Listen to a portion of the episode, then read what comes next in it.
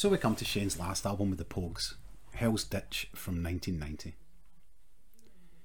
Shane had spent a lot of time in Thailand, mostly drunk and strung out on heroin.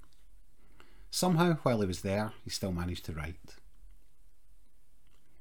Joe Strummer managed to get the band together to record in rural Wales.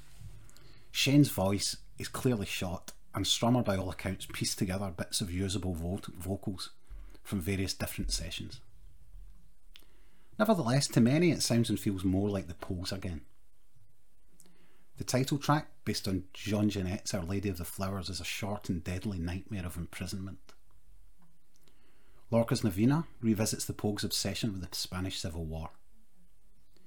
In reality, the poet Lorca was shot by Franco's men, but in the song, the faith of the woman in the chapel manifests itself as reality, and his corpse gets up and walks away.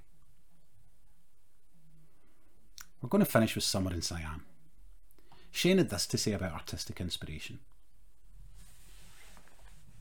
Christy Moore once said there are all these songs floating around the air all the time melodies, phrases, and you've got to pluck them down out of the air.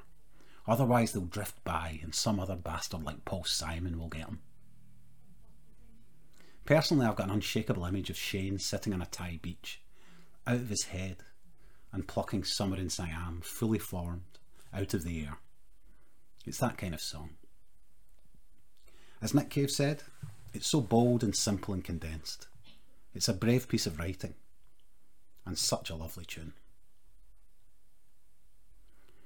The Pogues and Shane MacGowan went on to make more music separately, but this was the end of the line for the original lineup, and indeed for this episode. Thanks to Nick Ewan and everyone involved in making Temporary Fandoms, such good fun. Goodbye.